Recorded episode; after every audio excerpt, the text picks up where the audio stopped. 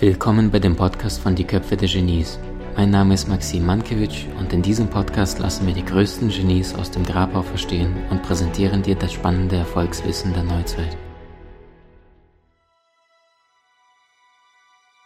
Liebe Freunde, ich habe heute einen faszinierenden Mann bei uns zu Gast. Denn dieser Mann hat sein Leben der Gesundheit gewidmet. Es geht um das Thema, wie schaffst du es, endlich dein Wunschgewicht zu erreichen und ganz viel wichtiger zu halten. Es geht um einen gesunden Lifestyle. Es geht um deine Figur. Es geht um deine Fitness. Es geht um deine Performance im Leben und wie du es schaffst, das zu leben, was wirklich in dir drin steckt.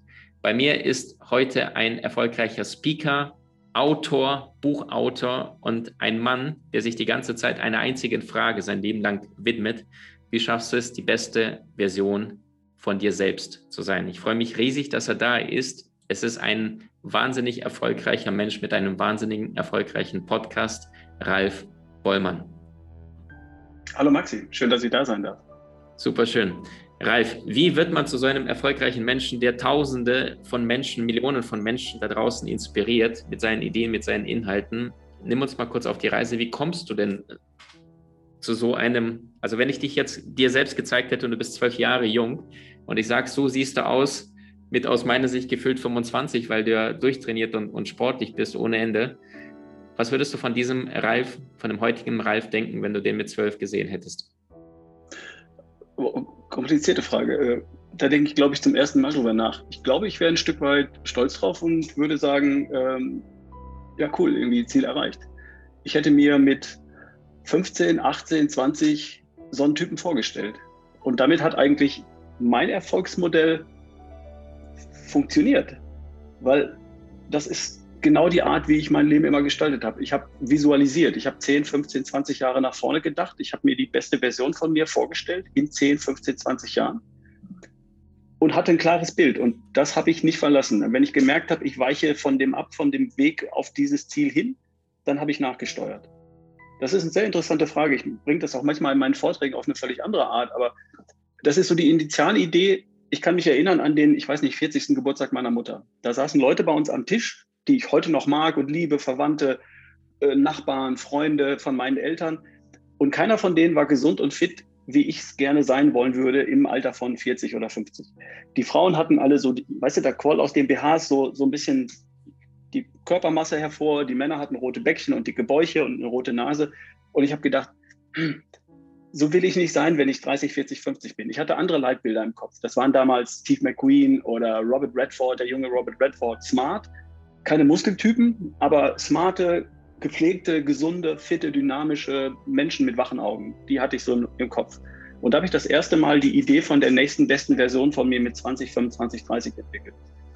Und der habe ich, die habe ich immer angestrebt, da habe ich immer versucht, das zu erreichen und dann das nächste fünf Jahre weiter und fünf Jahre weiter und fünf Jahre weiter. Und so bin ich irgendwann dahin gekommen, wo ich jetzt bin. Und wenn ich jetzt tatsächlich zum ersten Mal seit langer Zeit mir die Frage stelle, bin ich dahin gekommen, wo ich hin wollte? Mit jetzt 57, die ich heute bin. Wow. Ja, wow. fast schon. Wow. Also ich, ich mich wohl in meiner schon mal fragen, aber du siehst wahnsinnig jung aus. Also es gibt Menschen, die sagen zu dir 42, 45 und da sagst du, ja, stimmt. Und gleichzeitig kenne ich Menschen, ich hatte Handwerker neulich bei mir im Haus und, und einfach nur Handwerker, ja. Und, und dann sagt der eine, er ist 42 und der sah aus wie 56 und da hast du dir gedacht, oh, aua. Ja, und da ist aber Bierchen jeden Feierabend und Zigarettchen jede Pause gewesen und das ist genau das, äh, Ralf, wenn wir jetzt dich als Beispiel nehmen, ja, also wandelnde Visitenkarte auf zwei Beinen, die ich gerade vor mir sehe, ähm, wie kommt man dahin? Also ist das wirklich so eine bewusste Entscheidung auf diesem einen Event, wo du da siehst, hey, hier sind Menschen, die sich komplett gehen lassen haben und das passiert mir nie wieder? Oder ist da ein tieferes Thema dahinter bei dir? Ist ein tieferes Thema dahinter. Und gleich übertragen auf andere Menschen. Ja. Was ist das, warum viele Menschen dann sagen, nee, die rote Nase passt, die, die Bäckchen passen, äh, der Speck, das passt? Also was läuft da gravierend schief? Ich glaube, dass sie kein, kein Bild von der nächsten besten Version von sich im Kopf haben. Man könnte ja sagen, die Leute wissen nicht, wie es geht, aber das ist ja nicht der Punkt. Das wissen ja, ist ja alles da. Ähm, ich weiß ja, wie es funktioniert. Und wenn ich die Leute in meinen Seminaren frage oder in Workshops, Vorträgen oder sowas, ähm, was sie denn glauben, wie eine gesunde Ernährung, gesundes äh, Bewegungsleben aussieht und, und welche Rolle Mindset und Schlaf und Entspannung, Stressmanagement und solche Dinge spielen, dann wissen sie ja ungefähr zumindest, wohin die Reise gehen könnte. Nur sie kriegen es nicht auf die Kette, sie kriegen die PS nicht auf die Straße, sie kriegen es nicht hin, eine dumme Gewohnheit durch eine bessere zu ersetzen. Obwohl sie wissen, welche die bessere Gewohnheit wäre in fast allen Fällen. Hin und wieder fehlt ein kleines bisschen Feintuning, aber das ist ja in der Regel nicht der Punkt. Sondern ähm, es fehlt das Motiv, es fehlt das Ziel, ähm, es fehlt das Bild von dem Ziel und zwar ein Bild, das so emotional ist, dass es mir eine Gänsehaut macht, wenn ich drüber nachdenke. Äh, wenn ich etwas beschreiben wollen würde, ich wiege 57 Kilo bei 22 Prozent Körperfett am 3. Januar 2022 oder sowas. Das ist so eine Phrase. Das sagen mir die Leute als ihr Ziel. Und dann sage ich, okay, vergiss das mal ganz schnell wieder. Wie sieht die beste Version von dir aus? Hast du ein Bild davon im Kopf? Hast du einen Videofilm im Kopf? Also nicht nur das Bild still, sondern Bewegtbild in Farbe, möglichst groß, mit allen Sinnen, mit Gefühl, Geschmack, Geruch, Geräusch, mit Bildern dazu.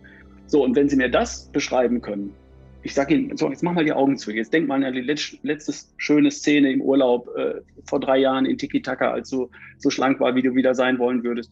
Und dann machen sie die Augen zu und dann merke ich, dass plötzlich ein Lächeln auf ihr Gesicht kommt, dass sie eine Gänsehaut kriegen. Da weiß ich so, das ist es. Und das bei den Leuten zu verankern, das ist auch der Schlüssel. Dass sie wieder wissen, wofür will ich es überhaupt haben, das mit dem weniger Essen und mehr Sport treiben und, und früh ins Bett gehen und Entspannungstechniken üben und so. Ich glaube, dass viele so ein Bild nicht haben und, und wenn sie es dann haben, dann ist das oft das Motiv, loszumarschieren. Ich brauche ja einen Antrieb, um Gewohnheiten durch bessere zu ersetzen. Und diesen Antrieb kann ich nur speisen aus zwei Dingen. Große Ziele oder große Schmerzen. Mhm. Große Schmerzen kommen häufig auch dazu, wenn jemand mit 55 zum Arzt geht und der sagt, du pass auf, mein Freund, ich habe hier deine Herzkranzgefäße gesehen. Wenn du zwei Jahre so weitermachst, liegst du mir tot auf dem Tisch. Ups, dann große Schmerzen. Oder ich stehe irgendwann vorm Spiegel und sage, es kotzt mich an, ich kann es nicht mehr sehen, ich will das nicht mehr, ne, es tut mir hier weh, es tut mir da weh. Große Schmerzen. Ich hoffe, die Leute haben in der Regel große Ziele, weil das einfach cooler ist.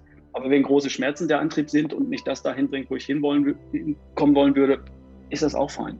Wir können es uns nicht aussuchen, was unser Motiv ist, aber äh, eins von den beiden brauche ich. Und das mache ich als, als Coach, als Speaker, versuche ich zu gucken, was es sein könnte und mache das ein bisschen größer. Ich zünde mhm. ein bisschen den Kittel an, wenn ich merke, da ist jemand von weg.